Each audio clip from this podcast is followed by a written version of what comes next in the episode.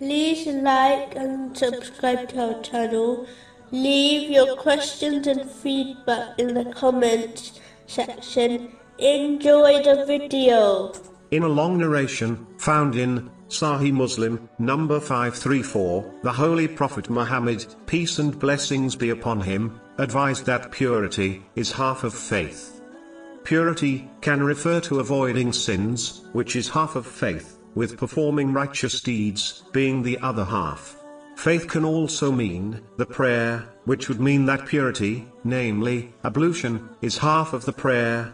The Holy Quran has used faith to mean the prayer, in chapter 2, verse 143. This narration also states that prayer is a light.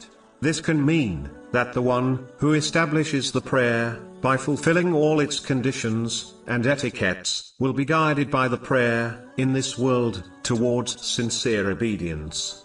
It will encourage them to fulfill their duties and refrain from sins. Chapter 29, verse 45.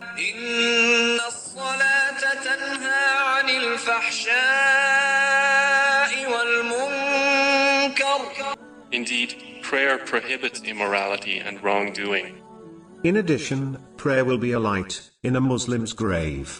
This is the moment their wealth and family abandons them, and they are only left with their deeds. This is confirmed in a narration found in Jami R. Tirmizi, number 2379. The one who establishes their prayers will find that it enlightens their grave and provides them comfort in their loneliness. In addition, the prayer will be a light for a Muslim on the day of judgment. By this light, they will be guided correctly from one terrifying stage to another until they reach the gates of paradise through the mercy of Allah, the Exalted, safely.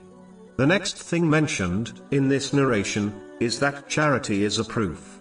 This could mean sincere charity is a proof of one's faith. As wealth, in most cases, is loved by people to give it up for the sake of Allah, the Exalted, is a proof of their faith and belief that it pleases Allah, the Exalted, and that they will be rewarded for it. Those who do not give charity will have no such proof on the day of judgment to present to Allah, the Exalted, in order to support their claim of faith. The next podcast will continue discussing this narration.